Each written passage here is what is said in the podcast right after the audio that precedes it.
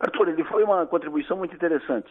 Foi um reforço interessante para a cidade. Foi trazido pelo Dilor, Dilor Freitas, uh, cumpriu um papel importantíssimo para a Secrisa, de passagem da, da e também na, na, na, relação da empresa com a sociedade.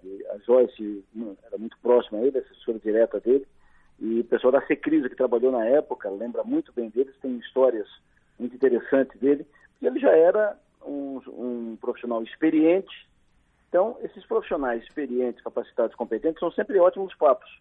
Ele tinha uma tese que era o seguinte: a empresa ela pode não depender financeiramente do seu entorno, mas ela tem que ter ótimo, ótimo relacionamento com a sua vizinhança, vizinhança territorial. Então, ele defendia que a empresa, que é a Secris, uma grande empresa, que vendia para o mundo, mas que tinha que ter uma ótima relação com os seus vizinhos territoriais aqui, esses que moravam no seu entorno e também na sua cidade. Então, o, nessa, nesse, debaixo dessa, desse guarda-chuva, ainda se inclua o, o, patrocínio da Secrisa para o Criciúma, patrocínio de eventos, envolvimento da Secrisa com ações locais, comunitárias, sociais uh, e outras campanhas, envolvimentos.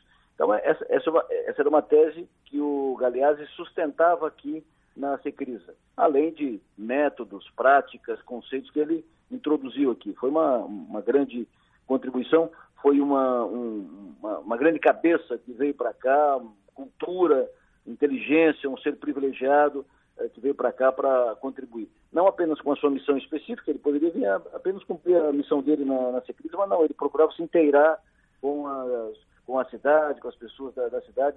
Era um belo papo, inteligente. Inteligente, uma sumidade mas tu conversava com ele, era um cidadão simples, boa conversa, boa conversa.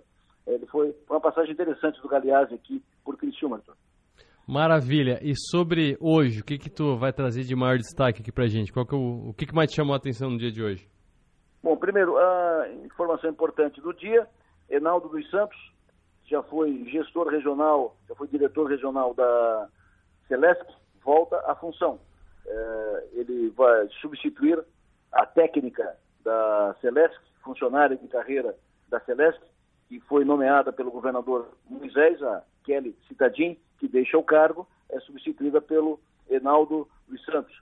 O Enaldo foi, foi regional da, da Celesc em 2007, né, diretor regional da Celesc em, em 2007, e volta agora a essa função, que é dos cargos mais importantes que o governo tem, o governo do Estado tem aqui na, na região. Foi uma indicação da deputada Júlia Zanata, emplaca um, um cargo importantíssimo, essa regional da Celesc, até de desde Morro da Fumaça até Passo de Torres. Isso foi uma, foi uma informação de agora, uh, de hoje, né, de, desta, dessa sexta-feira. Uh, outros nomes estão sendo considerados aqui da região. Nesse final de semana ainda, ou na segunda-feira, deve sair o ato de nomeação do Jorginho Davi, e aí, indicação do deputado federal Daniel Freitas, o Jorginho Davi para a diretoria da FESPORT mas existe ainda a possibilidade, existe, não é, não é tendência, mas existe a possibilidade do Jorginho Davi emplacar como presidente da FESPORT, porque ele está mapeado, só falta nomear, está mapeado, está definido como diretor administrativo financeiro. Mas o governador Jorginho Melo convidou e está insistindo com, o ex-deputado Bruno Souza para ser o presidente da FESPORT. O Bruno está ah, ah, tá, eh, na dúvida, porque ele depende de aprovação do seu partido, o Novo, que não aprova é, é por causa do, da posição do Novo, que o Tramontim, que foi candidato a governador pelo Novo na eleição do ano passado, não aceitou a Secretaria de Segurança. E pela, pelo mesmo motivo, e o Tramontim não aceitou sair do Novo, ah, não aceitou o cargo. O Bruno tem essa, é, tem essa alternativa. Se quiser aceitar o cargo de presidente da, da FESPORT, sai do Novo. O governador Jorginho está, inclusive, oferecendo para o Bruno a possibilidade de filiar no PL e ser candidato a prefeito de São José.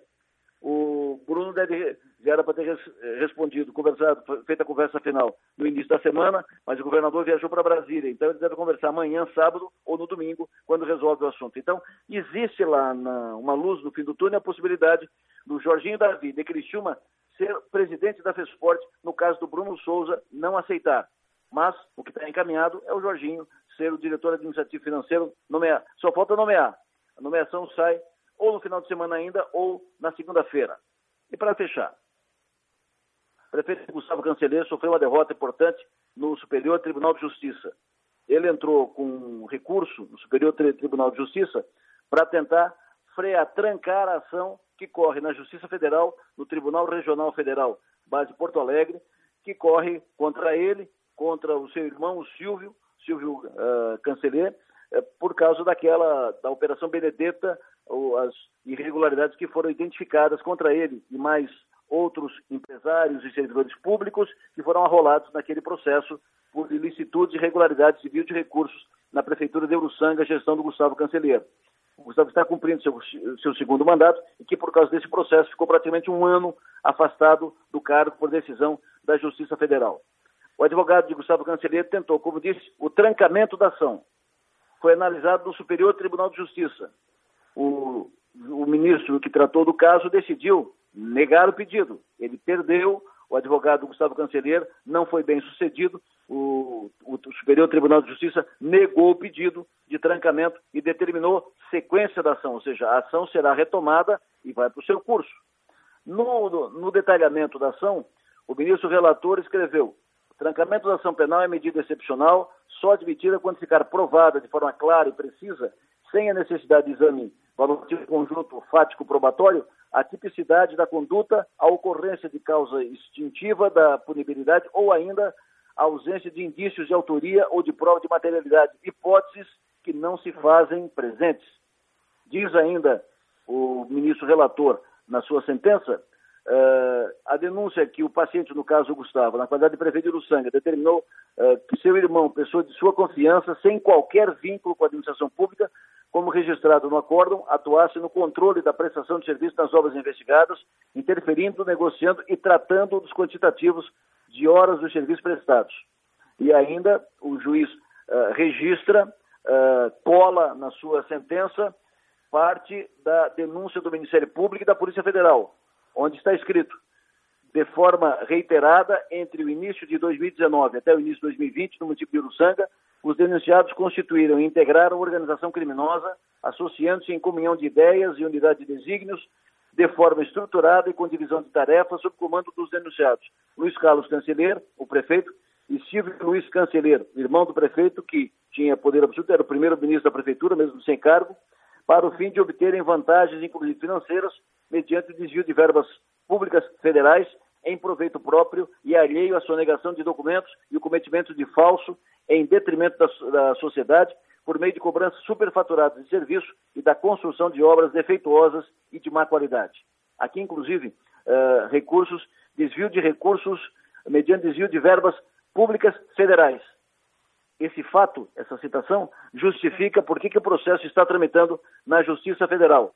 Porque trata-se de verbas de recursos federais que foram desviados na Prefeitura de Uruçanga, na gestão do prefeito Gustavo Canceler. No final, o ministro Jesuíno Risato, desembargador, relator do, do processo, uh, registra, diante dos fatos que merecem maior apuração ao longo da instrução criminal, revela-se prematuro o trancamento da ação penal. Ante o exposto, denego o habeas corpus. Portanto, segue a ação, decisão do Superior Tribunal de Justiça, em sentença prolatada, assinada pelo ministro relator Jesuíno Risato. Ou seja, Gustavo Cancereiro perde mais uma e segue o processo contra ele na Justiça Federal, no Tribunal Regional Federal, sede Porto Alegre, que atua para todo o Grande Sul do país. Por hoje é só. Que todos tenham um ótimo final de semana. Amanhã, nomes e marcas. Entrevista com o secretário da Fazenda do Estado de Santa Catarina, Cleberson Silver. Uma entrevista interessante, muito interessante, uma entrevista boa. Uh, o tempo passa rápido. O Cleberson é um, é um QI privilegiado, um jovem jovem ainda, mas como muito jovem, um pouco mais de 20 anos, ele já era chefe do Tesouro do Estado. Então, a história dele é uma história muito interessante. Amanhã, 11h30 da manhã, nomes e marcas.